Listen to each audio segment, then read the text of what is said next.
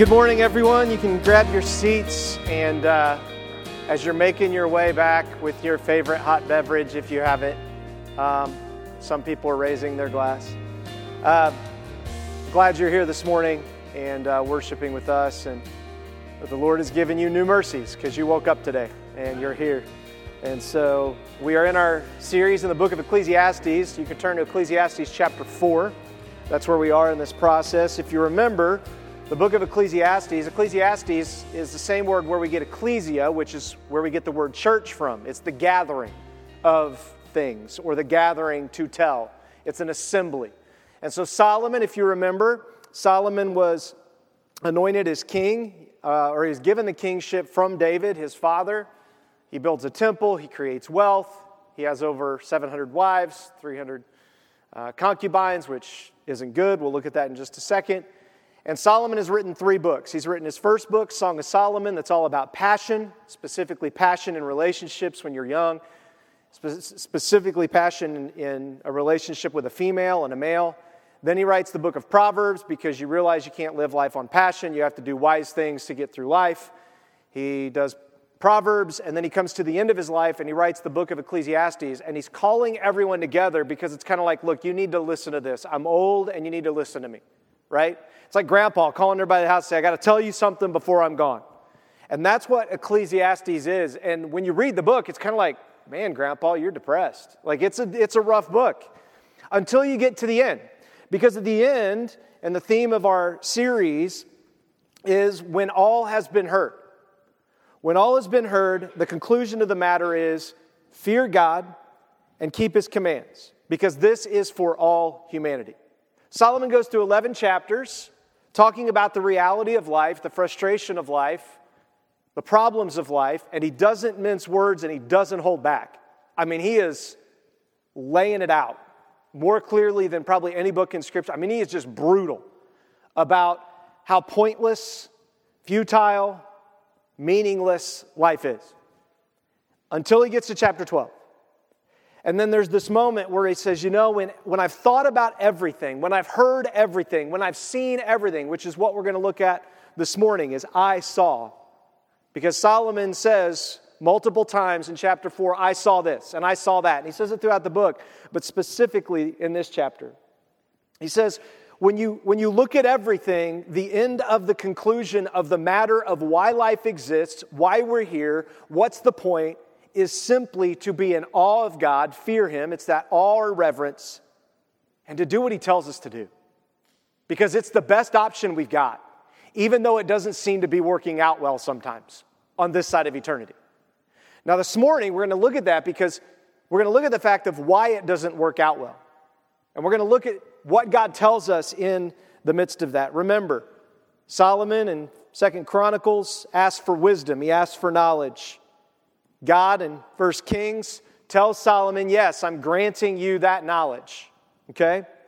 And then he says, But King Solomon loved many foreign women, and from the nations of whom the Lord said not, said to the children of Israel, You shall not intermarry with them, nor they with you. Surely they will turn your hearts away after their gods. And Solomon clung to these in love. See, Solomon saw what he wanted, and he took it. What do you see? If you were to say, I saw dot, dot, dot, which is what we're going to look at this morning, what do you see? Because, see, what you see and what you look for, you'll find. Jesus said that. The Bible's clear seek and you shall find. Whatever it is you're looking at, whatever it is you want, whatever it is you're seeking, your human mind and will and emotion will turn you to that every single time. Now, Coda's doing crazy stuff back there on me. He gave it away. He'll turn you to it every single time. Your heart will twist scripture, twist everything that's real around you to get what you're looking at and what you want, or to get what you saw someone else have, or to get what you saw in the past that someone else had. And you say, well, I want that. I saw it and I want it. And Solomon did that. The whole book is Solomon saying, That's exactly how I lived my life. I lived by sight. What I saw, I did, and when it worked, I did more of it. So I got one wife, that worked, so I got more. I got 700. I got a little bit of wealth, so I got more and more and more and more. And it's just look at how much I have. See, it proves I'm right. It proves I'm doing things well. It proves that I've got the answers because all these people keep coming to me, wanting me to marry their wives their, their daughters because I'm so awesome. Of course, that's why they're doing it. See, we say these same lies to ourselves. It's total pragmatism. If it works, look, I did it, I saw that it worked, so it must be right. The Bible's the opposite of that. And we're going to look at that this morning that we don't live by sight, we live by faith. So let me ask you what do you cling to that you've seen, that you want, and that you love? That that is your love. You see it and you cling, and I gotta have it, or I don't feel like I'm loved. That, that's my love. I gotta cling to it, because if I don't get it, then God's not coming through for me. What is that thing that you cling to like Solomon did that he couldn't get rid of the foreign women and then the women he got, he couldn't stand up to their idolatry and all the idols. He even made temples all throughout Jerusalem to foreign gods to please the wives he had married and the children he had and the nations that he had peace with. And we'll do the same thing. And the modern church is doing the same thing today. We will do whatever it takes to have peace. The Bible says those who say peace, peace are lying because there is no peace under the sun. And Solomon's writing Ecclesiastes because he's finally figured that out. There is no peace under the sun. I've tried everything and I can't find it. I've loved and I've loved. So let me ask you see, your mind plays tricks on you on what you see, right? So you're going to see a couple of images that flashed up there earlier. And I want you to see these images. They're going to come quick, so be ready. I'll tell him when to click. And when, he, when don't click early, CODIS, don't get off the clicker. So, so when, we, when, when, this, when these images flash, I want you to say, This is what I saw. Okay, you ready? Go. What do you see? Okay, what did, what, what did you see? What was it? Two faces. Wrong, it was a vase. There was a vase in the white. You, see, we're trained to see people and faces, but in the white space, which we're not trained to see, we're trained to see color. Not we ignore the white space in our lives. That was a white vase. On the dog, that was a woman laying over hugging her dog, and the dog's head was here. But she's hugging the dog, so it looks like she's got a dog head. You see, our eyes can, can and do and will play tricks on you, I promise. And the older you get, the more tricks they play. Eyewitness accounts are not always the best, they're helpful. And more eyewitnesses accounts can get more perspectives. It's why we have four gospels Matthew, Mark, Luke, and John. It's four different perspectives by four different people so we can see what was actually true, not one guy saying, I saw it and confirmed by many witnesses because it was circulated and people believed it. So this morning, look at this picture. Go to the next one, Cody. So there are the two pictures. There's the vase. There's the dog, woman giving her dog a hug. Okay? See the vase and the white now? The dog, she's hugging. She's got her hand around and she's wrapped down like that. The dog's head's there. Okay, next picture. Those are two circles that do not connect or overlap.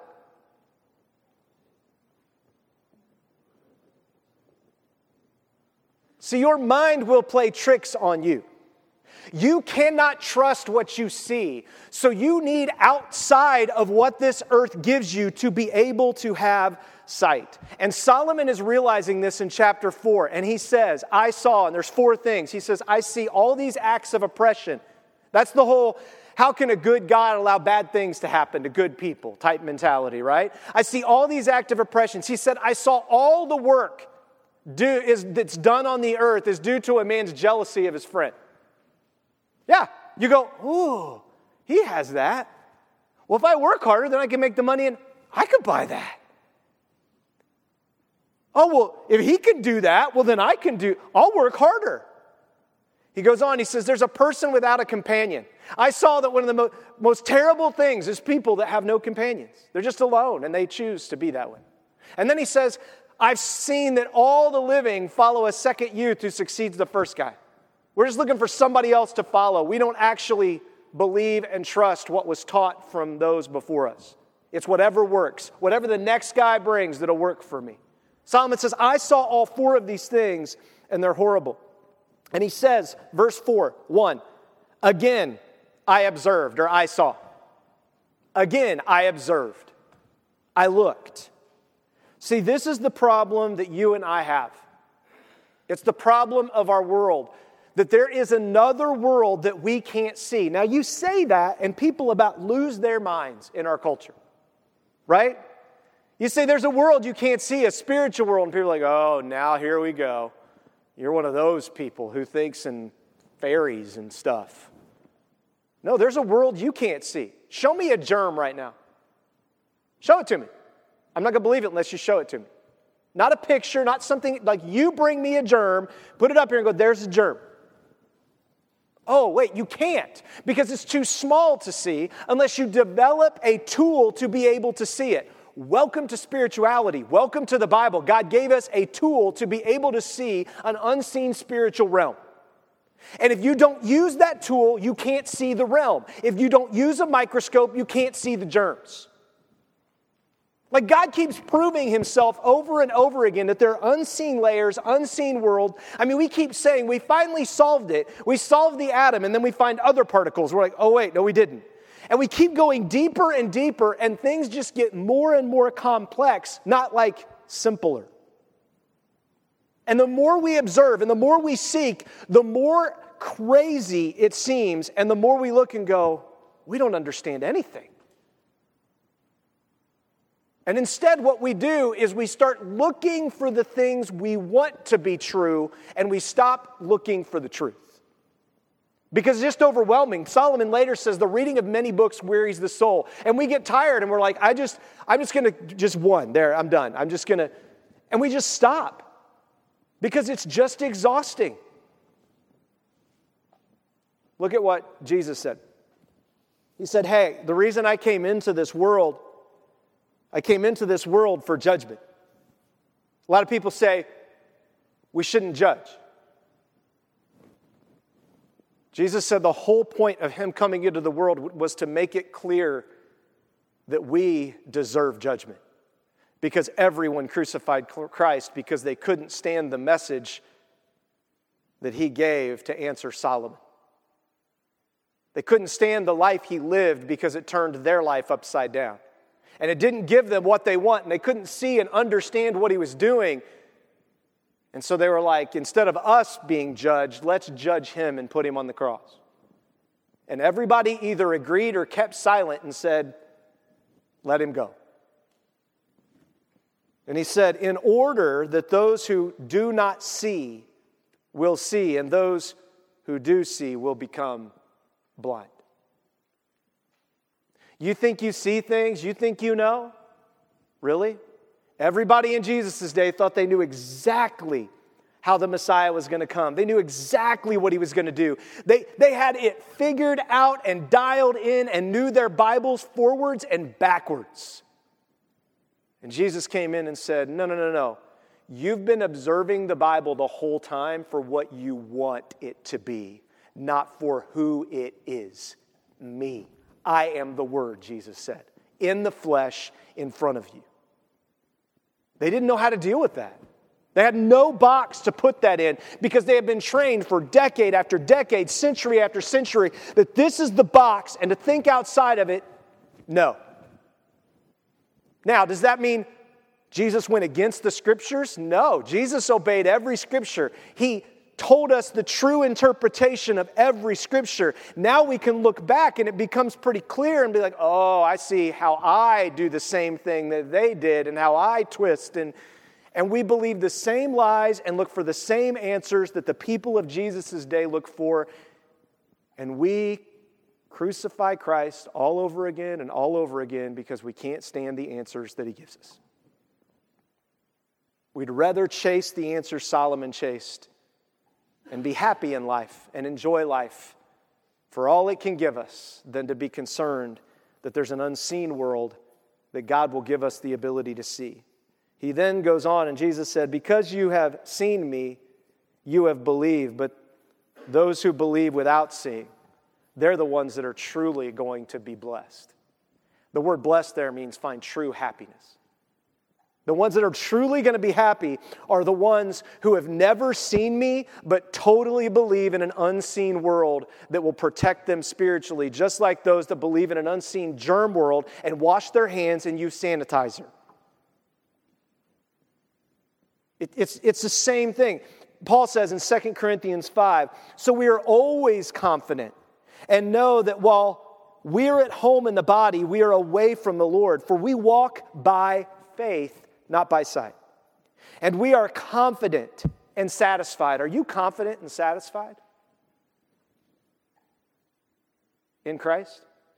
In God? I would say that the majority of Christians in our day, most people that would look at other Christians, lost people or other Christians, would not say, that is a confident and satisfied believer in Jesus Christ. They would look at a Christian and say, well, they have all the same problems that I have. They say all the same things I say, all the same complaints, blah, blah, blah, blah, blah. They're no different than I am. We're to be the confident and satisfied people because we have seen what God has done. We have seen who Jesus was according to Scripture. We, we trust and we know, and because we've had our eyes opened supernaturally by the Spirit of God, we are the ones that should be confident and satisfied. And then he says, we should be confident and satisfied to know that to be out of the body and at home, to be out of the body and at home with the Lord. It's, that this body's nothing. I don't want to be in this body. I want to be at home. I don't want to be at work anymore. I want to be at home. Guess what? You're at work on this earth until Christ comes to take you home. It's work. There's rest, there's joy, but it's work. And we're supposed to take joy in our work, not complain and gripe about it. And it's supposed to feel like work because it's work. and he says, Therefore, whether we are at home or whether we are away, we make it our aim to be pleasing to him. So many people want to run from their family so they go to work. So many people want to run from work so they can go home to be with their family. But very few people want to please God wherever He has them and wherever He takes them. We don't even know how to please God anymore because we look and see everything we want. Hebrews says this now faith, what we not, but not sight, but faith. Remember, we don't live by sight, we live by faith. Now, faith is the reality, the confidence of what is hoped for, and the proof of what is not seen. Confidence and proof. God has given us the tools of the body of Christ, the history of the church, the Word of God, the Holy Spirit. He has given us so much proof. He has given us so much ability to get in the micros- spiritual microscope and see the reality of the unseen world that no one knows about, and we don't even look in the microscope. It's just easier to just go along. I don't really want to see all those germs because that freaks me out and I'm a germ freak. I'd rather just not know they're there because then I'm to have to worry about them and it's to bug me. So I'm just to pretend like they're not there. And that's the way we treat our spiritual lives so often. He goes on and he says, For our ancestors won God's approval by faith. In other words, the people before us, like Solomon, didn't get to heaven because they did all these right things. They got to heaven because they realized, I can't do what's right. People around me can't do right. We can't measure up. Something's broken. There's got to be something outside of this that isn't working. It's like the people in the Civil War when they were operating and they thought that the reason people were getting infections was from swamp gas. So they opened up all the tents so that more germs could flow and they a certain surgeon realized if he washed his utensils before he cut the arm off the next person, they didn't get infected and die as much. You know what? They didn't listen to him. It took a lot longer, many more years before they believed that surgeon. And many more lives were lost, and many more things happened because it couldn't be that simple to just wash stuff off. like God says to wash things off in the Old Testament. He goes on and he says, By faith, we understand that the universe was created by God's command, by a word, a spoken word, so that what is seen has been made from things that are not visible. In other words, God speaks things into existence. He doesn't need to take something and then reform it to make something else like we do. No, no, no. He speaks and creates things. And he says, by faith. And then the writer of Hebrews goes off on all the people of faith. Abel. Abel had faith and he was murdered by his brother. It's like, man, that's that, that didn't work out well. And at the end of all the people he lists, this is what Paul says These all died in faith without having received the promises, but they saw them from a distance. They saw, but it was like they couldn't really see from a distance greeted them and said, I want that, and confessed that they were foreigners and temporary residents of the earth. See, here's Solomon's problem Solomon saw himself as a king, not a foreigner. And so he built all the king stuff and he was miserable and realized, I'm to die and I haven't prepared myself for the next place that's coming. All I've done is prepare a big kingdom for me here and now, and I know it's going to disappear. And then he says, Now those who say such things make it clear that they are seeking a homeland. They make it clear that they're not living for the stuff they see here, but something beyond. They make it clear. Again, doctors and nurses who mask up and wash up and put gloves on and do all the protocols they have to do are making it clear that they believe in germs. They're making it clear to you, they're making it clear to their fellow nurses and doctors. If a doctor walked in, he's like, I don't really think, I'm just gonna do it. And he, no washing, no, they'd be like, whoa. Scrub up first. There'd be lawsuits. But we'll let Christians, and we as Christians will do that all day long. We just need to understand that, you know, I'm forgiven, so I can do this.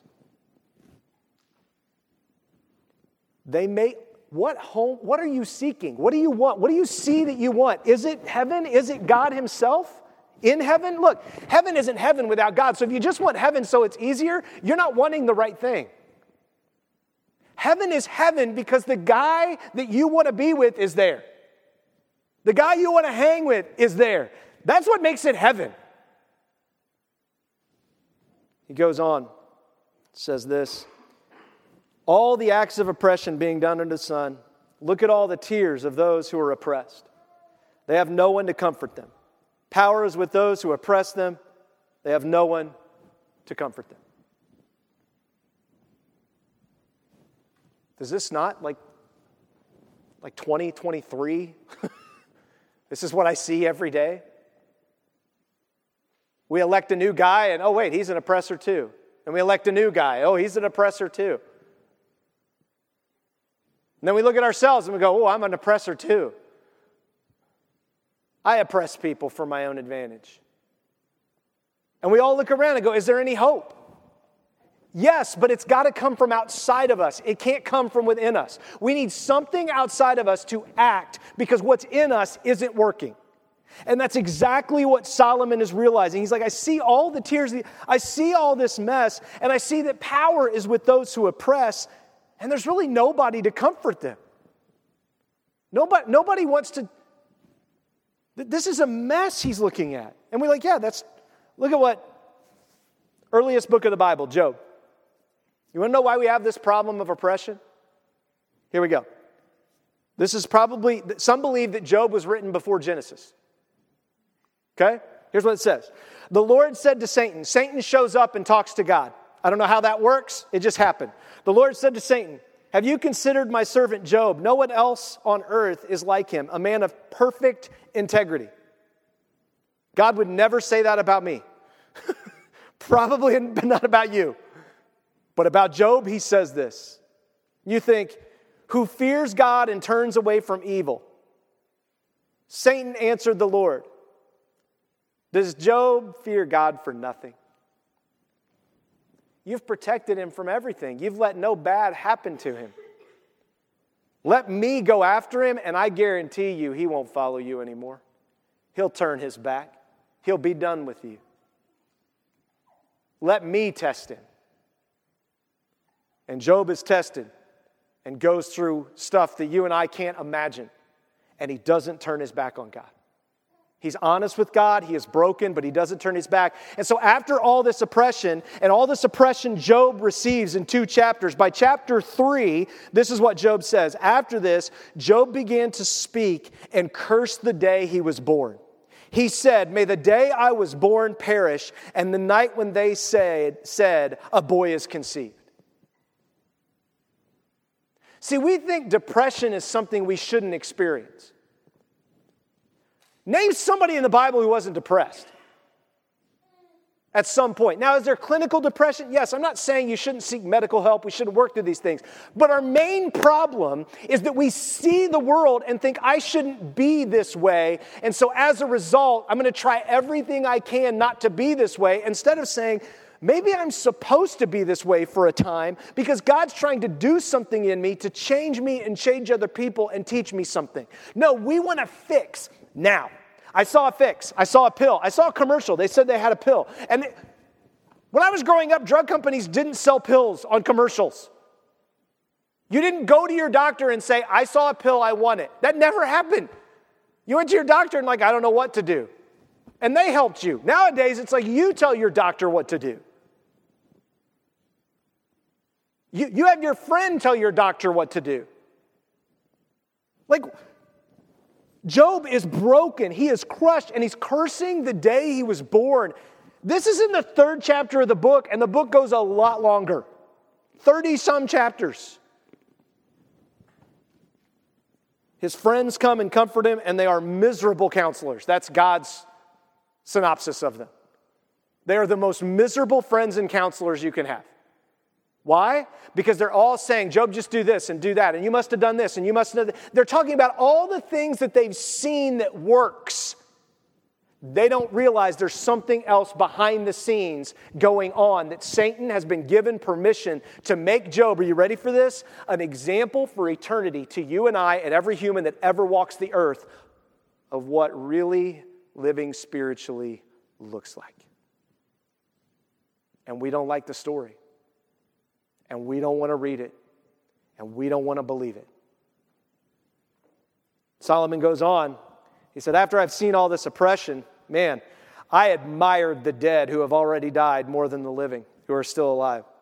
But better than either of them is the one who has not yet existed, who has not seen the evil activity that's done under the sun. So is Solomon a proponent of abortion? We just need to kill all the babies, that way they don't have to ever see sin. We just murder them all. Death is not in our hands to take. And we're fighting that in our culture today because our culture is telling every human being right now if you don't feel like being alive, we'll help you be dead. Because you're so costly to yourself and to others, and we'll save the world and save us some money by killing you off. See, God values life, even the life of the sufferer. And God walks in that suffering. And so Job is looking and he's like, I admired the dead. You know, we don't admire the dead anymore. We try to avoid it. I know people that have never been to a funeral and they won't let their kids go to funerals because it's just too depressing, it's too hard. You're going to die. You might want to teach your kids how to deal with that before you're dead. You might want to deal with some of these issues before this happens. And you know what? I admire the dead every day. You want to know who I admire? Jesus. You know what he did? He died. I admire him more than anyone else because he's the one that died in my place and came back to life.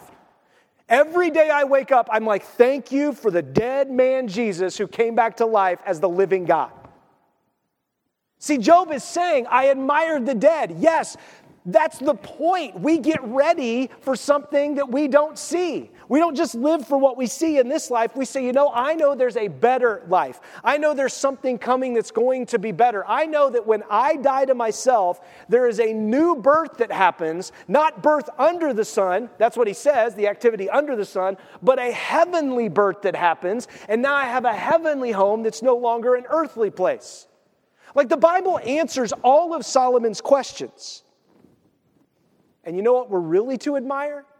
We're truly not only to admire Jesus who died, we should admire those that die to themselves in this life to live for something greater. And you know what we do to those people?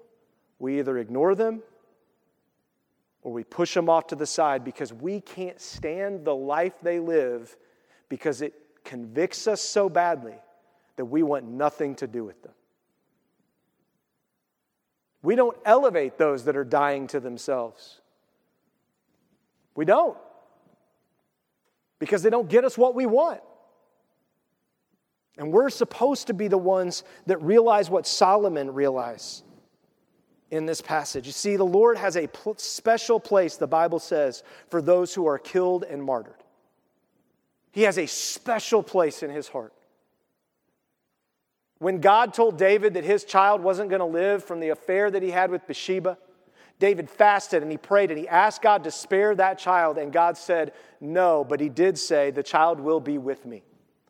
And David, when he the child was reported to him that the child died, everybody thought David, if they told him, David would kill himself. You can go read the story. He's going to do something terrible and kill himself. And the second they told David the child died, he got showered, he got dressed, and he had a big praise service to praise God for sparing the nation and for giving him someday his son back when he meets him again. And David didn't have the promise of resurrection that we've seen in the New Testament. And David believed by faith that his God was that big. See, these are the stories of our Bible that we ignore. Why do we ignore them? Because we're all looking for the three points that can make this thing I see better. So let's grab this topic I'm on and let's find the three points that can make it better. There, there we go. We don't want to wrestle with these deep things. We don't want to wrestle with these hard things that just can't be solved with a pill or something quick or a fix. 2 Timothy 4 says this, for I, Paul writes, and he's writing Timothy at the end of his life, and he says, I am already being poured out as a drink offering, and the time for my departure is close. He's like, I'm going to die. I'm either going to die physically because I'm in this prison, or they're going to kill me. I'm not getting out of this. He says, I've fought the good fight. I've finished the race. I've kept the faith. There is reserved for me in the future. See his confidence? There is reserved for me in the future the crown of righteousness, which the Lord, the righteous judge, will give me on that day. He's not saying I've earned it. He's saying I'm going to get to heaven and Jesus is going to look at me and say, You're dead. Now you're alive and you're made righteous because of me and what I've done and he will give it to me, and not only to me, but all those who have loved his appearing. See, we keep wanting to create new things instead of loving the fact that we have the God of the universe that's appeared to us. And he says, The Lord will rescue me from every evil work and will bring me safely into his heavenly kingdom. To him be the glory forever and ever. Amen. Paul didn't get rescued from every evil work. He got killed, most likely his head cut off. You see, getting his head cut off was not an evil work, it was a righteous work. Paul did the right thing. Paul didn't do an evil thing, they did an evil thing. Paul is looking and saying, The Lord will rescue me from every evil work. And was Paul rescued from the beheading? Yes, he was given a new body with head attached. He's going to be given a new body with head attached. He's given a relationship with God. He's like, oh, that, I lost my head for a moment. It's back on. Woo! Paul knew that. He trusted in that. He believed it. Ecclesiastes goes on. He says, I saw all the labor and skillful And all the skillful work is due to a man's jealousy of his friend. This too is futile in a pursuit of a win. Why do you want what you want? Why do you work where you work? Why do you do what you do? What are you pursuing? So you can have money? So that you can travel? So that you can, so that you can, so you, or do you work because you so want to be a blessing to others and not be a burden to others that you want to be able to care for yourself and care for others in such a way that you can bless the world with the reality of the gospel and the reality of who Jesus is and see missionaries sent out all over the globe through your life? Because I'm telling you, that's not the normal thing you're going to hear in modern Christianity. Solomon is looking, and he's saying, Look, if this all this labor we do is to be better than the next guy and have the better this and the better that and the more this, stop. It's all pointless anyway. All money is funny money. Literally. If the United States government doesn't exist, you to know what you're going to be doing with your dollar bills in your wallet? Toilet paper. Because the toilet paper companies are going to be out of business, so you're going to use whatever you can for toilet paper, and the money's going to be worthless because there's no government to back it up. So you can have piles of cash with dead men's pictures on them. And then they're pointless because there's no authority behind it anymore.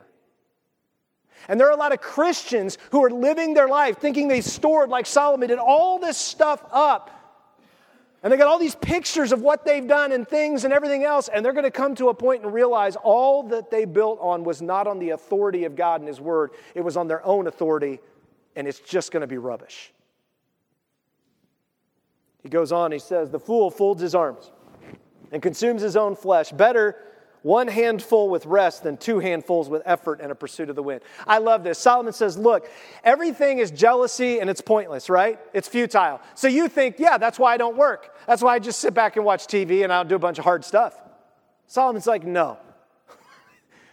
we work for the glory of God, and better to work and rest, six days work, one day rest, than to fold your arm and just consume from people. Don't do that. That is not a good pattern. When you come to a place where you're, you're living and you're struggling with this jealousy and this futility, don't just fold your arms and consume because you're going to be in trouble. You're going to consume yourself and not even realize it. He says, Look, it's better handful with rest. And if you say the opposite and say, Yeah, I'm not going to end up like that, so I'm just going to keep getting and getting and getting, he's like, That's a pursuit of the wind. You'll never get enough. Matthew 7, here's what Jesus says about how we're to live our lives. He says, Keep asking and it will be given to you. Keep searching, you will find. Keep knocking and the door will be open to you. For everyone who asks receives. You're going to receive. Yes, no, or wait. Yes, no, wait. You're going to receive an answer every time yes, no, wait. Yes, no, wait. And he goes on, he says, And the one who searches after you get your yes, no, or wait finds. And to the one who knocks, the door will be open. The question is, what are you searching for and what door you're knocking on? Because if you keep knocking, eventually somebody's going to open the door and they're going to be either tired of you and just boom and kill, like get off my porch.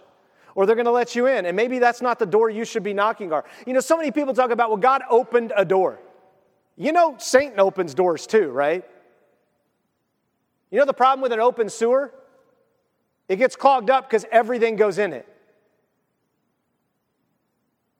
Sometimes God keeps the door closed to test us to see if we'll keep knocking, to see if we'll keep coming, to see if we'll wait on the porch, or if we'll go just knock on another door to get what we want. How bad do you want it? And he says, He will open it. In Galatians, Paul says this Don't be deceived. God is not mocked. For whatever a man sows, he will also reap. Because the one who sows in his flesh will reap corruption from the flesh, but the one who sows in the Spirit will reap eternal life from the Spirit. So we must not get tired of doing good. That's what Solomon's tired of. Solomon is tired of doing good. Why? For we will reap at the proper time if we don't give up. Don't grow tired of doing what's good. What's good? What God says is good. Solomon did a bunch of good stuff that all the nations around him and all the people were like, Solomon, you're a good person. You do good stuff for us. And in the end, it was all taken away because it wasn't good, it was all tainted. And Solomon comes to the end of his life and he's realizing, he's like, oh my goodness, what have I done? Matthew 5. So, what is our response when we know that this is the world we live in, when it's a mess? We looked at some of these verses last week. He said, when you realize that this is the world that you see and get and the oppression, and you work and you work and it's just a pursuit of the wind, here's what you should do be glad and rejoice because your reward is great in heaven. Not getting much here? That's great. Woohoo! You got so much coming later. For that is how they persecuted the prophets who were before you. We killed Jesus because he was so glad to be back with his heavenly Father. And he was so not about this earth that he told, called everything out on the, this earth for what it was, and we couldn't stand that. Luke 20, Jesus says, However, don't rejoice that the spirits submit to you. Don't, don't rejoice that you got some spiritual powers. He's like, But rejoice that your names are written in heaven. Is that what you wake up and rejoice about? Or do you wake up and you're like, I can't wait for my miracle today?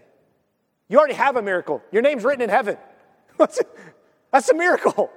You can't go up there and be like, write it in yourself. Can't sneak in. You can't do enough. You can't pay enough to get your name written down on the you know, list. The miracle is that God has grace on you and allows you to have a relationship with Him and provided a way for that when you are so dirty and filthy that you're going to make disease spread to everyone else. And God says, I will clean you, I will save you, I will help you. That is the miracle of miracles. Peter says this instead, rejoice as you share in the sufferings of the Messiah, so that you may also rejoice with great joy at the revelation of His glory. If you can't rejoice in the sufferings, then you're going to be really shocked when you get to glory. See, Solomon didn't rejoice in suffering. He found every way possible to keep from suffering, and at the end of his life, he was miserable. Goes on, it says, Colossians, Now I rejoice in my sufferings for you, and I am completing in my flesh what is lacking in Christ's afflictions for his body, that is the church. You want to see what you're living for? How's your relationship to the church? It's easy to keep God at a distance and think, oh, it's me and Jesus. But see, Jesus didn't stay at a distance. Jesus left his homeland of heaven to come to earth to live with idiots like you and me and to walk and to give his life and to show us what it's supposed to look like to get ready to go back. He asks us to do the same. He asks us to do the same. And he says, Really? You think you're following God? I'd love to see your church log. And I don't mean you show up every time the doors are open type. I mean your love for the body of Christ. Your love for a local church, a specific family you're committed to. Not, oh, I love the church general. And there's no accountability. There's no one holding, there's nothing. Just, just you decide what church is. He goes on. It says this Therefore, since we have been declared righteous by faith, Paul says in Romans, we have peace with God through our Lord Jesus Christ. You are not going to find peace. Solomon realizes this. You are not going to find peace until He is your Lord, He is Yahweh who saves in your life, and He is your Messiah. That's what Lord Jesus Christ means you are not going to find peace. You're going to chase it everywhere.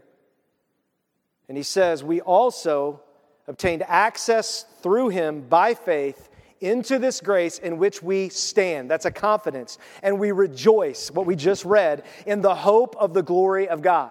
Is that what you're seeing? Is that what you want? Is that what you're hoping for in the people in your life? You're hoping that people will glory in God? Well, I hope they get healed. Well, I hope they get their finances in order. Well, I hope, I hope, I hope. Would you hope that they'll just give glory to God? Because all that other stuff will happen if they just give glory to God and give Him authority. He goes on and he says, Not only that, but we also rejoice in our afflictions because we know that affliction produces endurance. Endurance produces proven character. Proven character produces hope.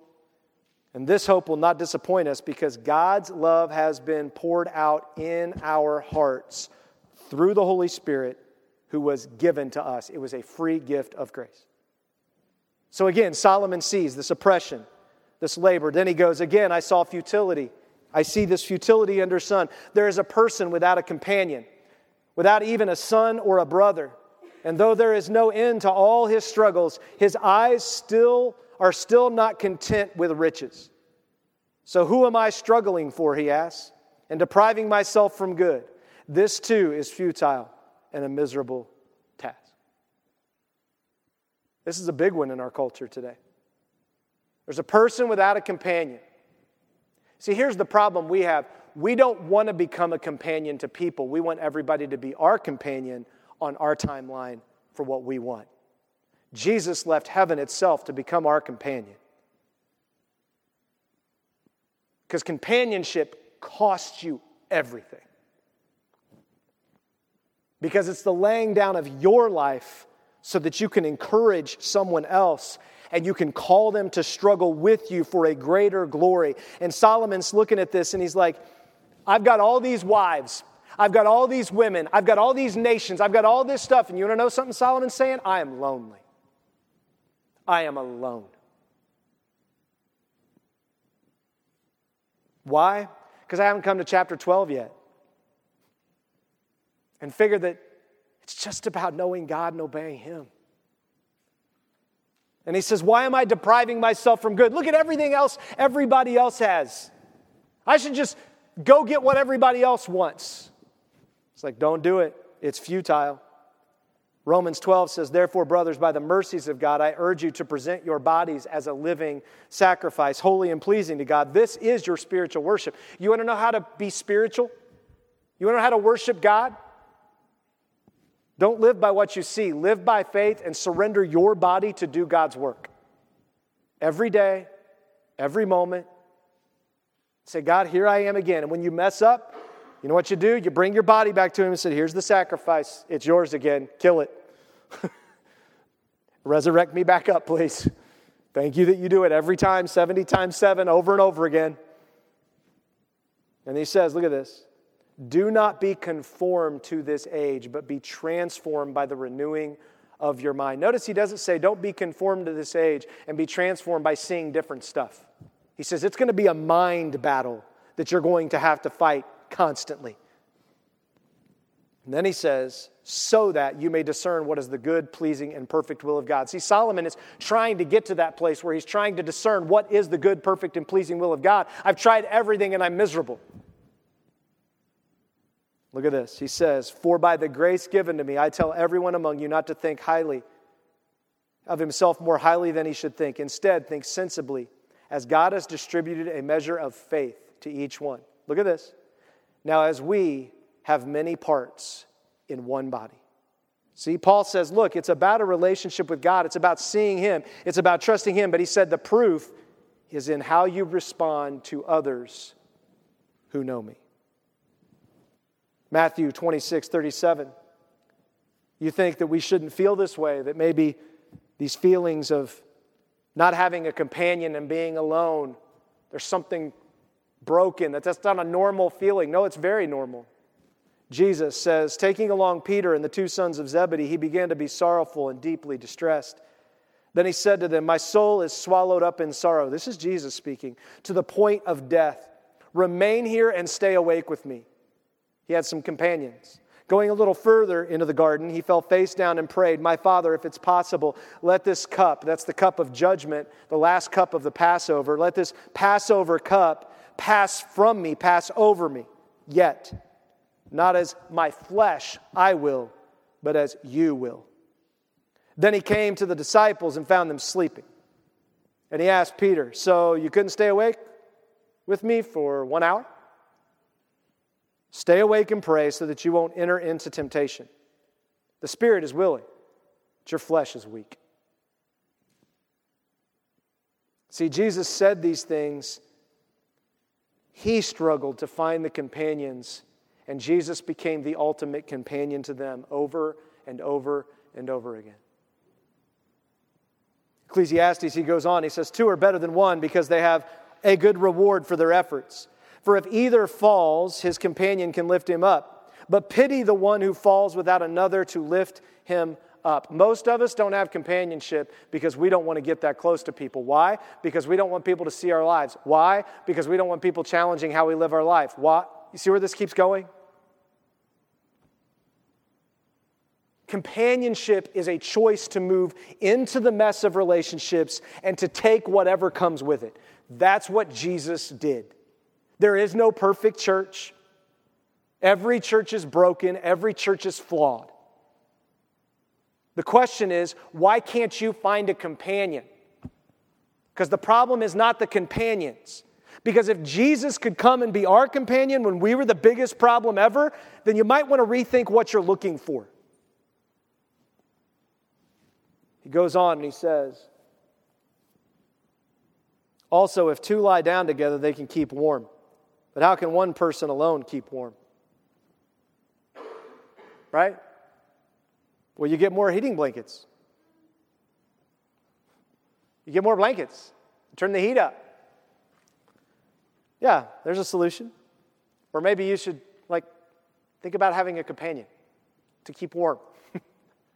it's like, well, yeah, but then they're going to move around and they kind of stink and then they sweat. And I'm not a sweaty person, so yeah, I'll just take the blankets. And they're hairy. He goes on, he says, And if someone overpowers one person, two can resist him. A cord of three strands is not easily broken. A cord of three strands, Father, Son, and Holy Spirit, unbroken.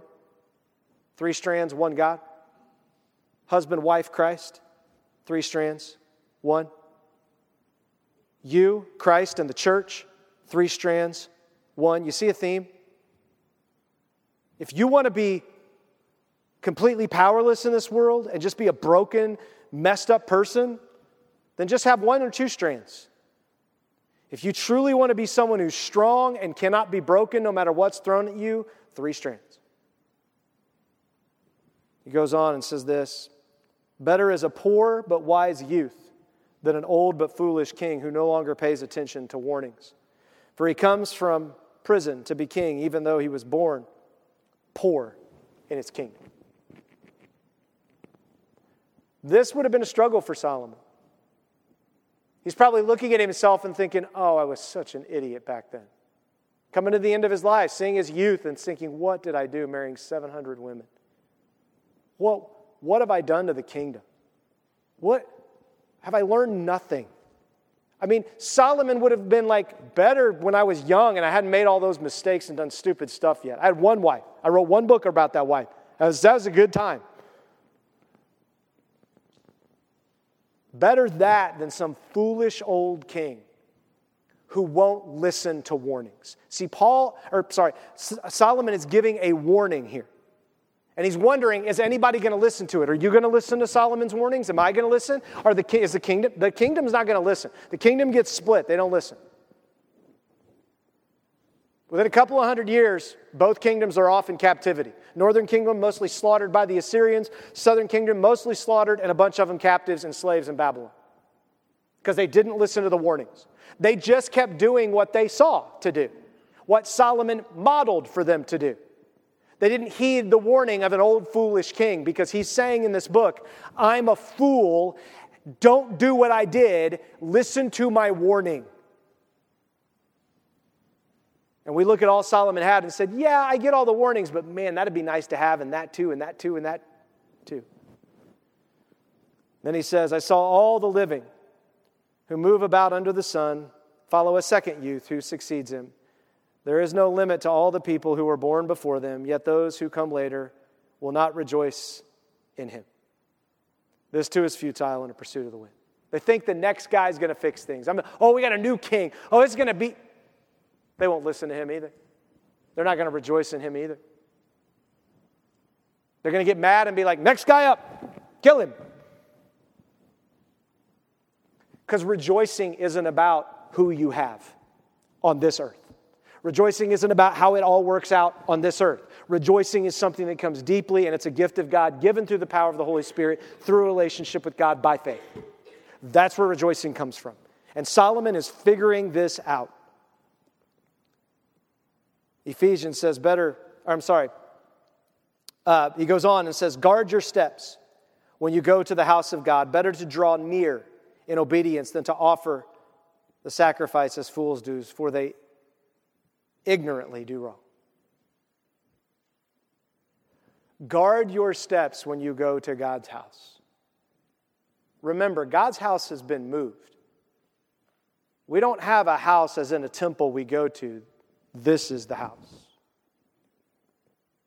Guard your steps when you look at your heart. Better to draw near in obedience to God than to try to do all the sacrificial. I'm going to church, I'm serving, I'm doing all that stuff's important. It's, don't not obey, but like look at the heart because that's what fools do ignorantly. And then they end up doing all the wrong stuff, which is what Solomon sees he has done. So, what do we do? First Samuel says this. Then Samuel said, He's talking to King Saul, the first king of Israel.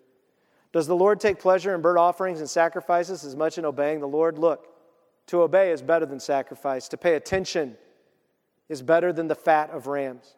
For rebellion is like the sin of divination, and defiance is like the wickedness of idolatry. Because you have rejected the word of the Lord, he has rejected you as king. See, David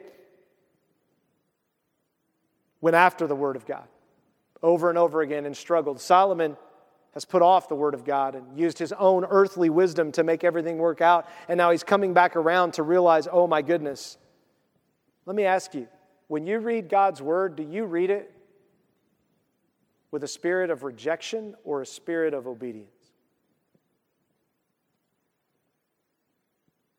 Do you read it and you're like, I just want to see what you who you are. And I want to do what you say today, Lord? Or do you read it and be like, we'll see if I can figure this out today? And having an argument with God every time you read the word. Like, just don't, don't reject the word of the Lord He's given to you. Like, see what He's trying to do to draw you in. He says, Look, obey is better than sacrifice. You can keep trying to sacrifice and prove yourself and trying to make your works and don't do it. Just stop. Just confess who you are, the mess you're in. That's what Solomon is doing in front of us in Ecclesiastes. He's confessing 11, almost 12 chapters of mess. Yep, I did that. I'm a disaster, terrible king, messed it up. Just letting you all know. Now, please, from this point forward, let's fear God and obey him. And Solomon dies before he can fix anything. He doesn't get to fix any of it. But he has a relative who does, named Josiah, who comes to power at the age of eight because of the wickedness of the kingdom and all the kings killing each other. Josiah comes to the king at a throne at age eight. You know what causes Josiah to bring a revival on the nation? He wants a bedtime story, so he wants the word of God read. And as the word of God is read to young Josiah, he's like, I want that. Let's do that. I'm king. Can I make people do that? Yes, you can. And all of a sudden, the people were required to obey God for the first time in generations. Because Josiah was like, oh, God says that? Then that's what we're going to do. Oh, we're not supposed to have those high places that Solomon built? Okay, we're going to tear all those down. I'm just going to believe. I'm not going to argue. I'm not going to try to fit it into culture, figure out how to make everybody happy. No, it's what he says. I'm just going to do it. I'm just going to do what he says. Well, you can't do that. There's a lot of nuances, and no, you can. Now, the question is, what heart are you doing it for? Are you doing it so you can just, I'm right, and I'll show you? Or are you literally like young Josiah and are like, I love this guy. He's so great. He's been so good to us. Let's just tell him thank you and do what he says. Hebrews says this. Remember, Hebrews is written to the Israelites. Likely the author is Paul, and he writes, Let us draw near. Remember, Solomon just wrote and said, What? Or Samuel said to draw near. Solomon says, Watch your steps, and it's better to draw near in obedience. Draw near with a true heart, in full assurance of faith, our hearts sprinkled clean from an evil conscience, and our bodies washed in pure water. Let us hold on to the confession of our hope without wavering, for he who promised is faithful. And let us be concerned about one another in order to promote love and good works. That's how God says love works and what good works are. Then he says, not staying away from our worship meetings as some habitually do, but encouraging each other, and all the more as you see the day drawing near. Let me ask you, is that your heart? Solomon's not there yet. He's struggling with this. He comes finally to the 12th chapter and he gets to that point where he's like, Fear God and obey his commands. But do you see that God wants you to draw near to Him, that He will give you a new heart, a true heart, that He will give you assurance that He loves you and cares for you and has forgiven you, that He wants to show you that He wants to, like a baby, sprinkle you and wash you clean, that He wants to give you a new body, that He wants you to hold on to that confession, with hope without wavering because there's an unseen world that this world can't see? And if you believe it, then there's evidence in one thing. Are you concerned about the others who believe it? Do you have concern that those who are staying away don't get it, or those who keep switching and changing, habitually running from relationships, they're not getting it? He says, No, no, no, no, no as you see the day approaching, draw near more and more and more. But yeah, the more I draw near, the more mess I see. Yep, that's Solomon. The more he drew near, the more the older he got, the more mess he saw. And in the end, he says, But I know, I know that I know that I know that it's about having all of God and obeying what he commands. So let me ask you this morning will you be in awe of God? Will you see all that He has done and all He has laid out? Will you be in awe of Him? And when you would say, God, I just want to obey you. And when I fail, I want to obey you by saying I failed, asking forgiveness, receiving that grace, and knowing that you've forgiven me. It's a beautiful picture. If that's what you want, you can see, not with earthly eyes, but with spiritual eyes, and all that we read, that that's God's desire for your life. Do you want it? God's not holding back. We're the ones pushing back. God says, I want to give you joy. I want to give you hope. I, yes, there's sufferings and it's going to be hard and you're going to be sorrowful and you're going to be lonely and there's all these things that are going to happen, but I am telling you there is hope. And you can see it over and over again through all the people of Scripture. Let me ask you if you've not trusted Christ, I pray you do it today. You'd surrender and say, you know what? I've seen, I've heard everything under the sun. I'm done. I've heard it and seen it all. I want this. And I'm going to trust this. And I'm going to give myself to Christ and his body, the church, like we read about over and over again. And I'm going to draw near to Christ. I'm going to draw near to the church. And I'm going to do what he asks to go out into the world, to work, to serve, to give my life an offering, just like he did, so that others might come to know him. See, that's what Solomon's figuring out. Let's pray. Father, thank you for this morning. And Lord, I pray that you do your work in people's lives that are here. People that are joining online, I pray that they would get serious about dealing with their hearts. Lord, I pray that you would draw us near to you in this moment. But Lord, you draw us near not to point your finger and judge us. You tell us that as we draw near, if we truly draw near, it's because we see that we are judged and we need help. And you say that if that's the case, that you will embrace us as long as we give you the authority that's yours. So, Lord, for anybody that's struggling this morning, I pray that they would draw near to you. I pray that they would see that you want to give them confidence. And Lord, we thank you for the opportunity to read your word this morning, to have these truths, to teach us how to live our lives differently as we go out from this place this week. And Lord, if anybody doesn't know you, if they're struggling to surrender, I pray today would be the day they surrender to you. They'd be like Solomon and say, you know what? I'm done. I just want to fear God and learn what it means to obey Him. And for those of us who know you, I pray that we'll have confidence to take our stand. That we'll stop looking around and seeing all the things we want and we'll see you because you're all that we could ever want. And we'll see the church as messy as it is and as broken as it is, as messed up as it is, and we will see that it is the thing you've given us so that we can have a cord of three strands that's not easily broken. So, Lord, help us to have spiritual eyes that see. Help us to have faith that sees. In your name, amen.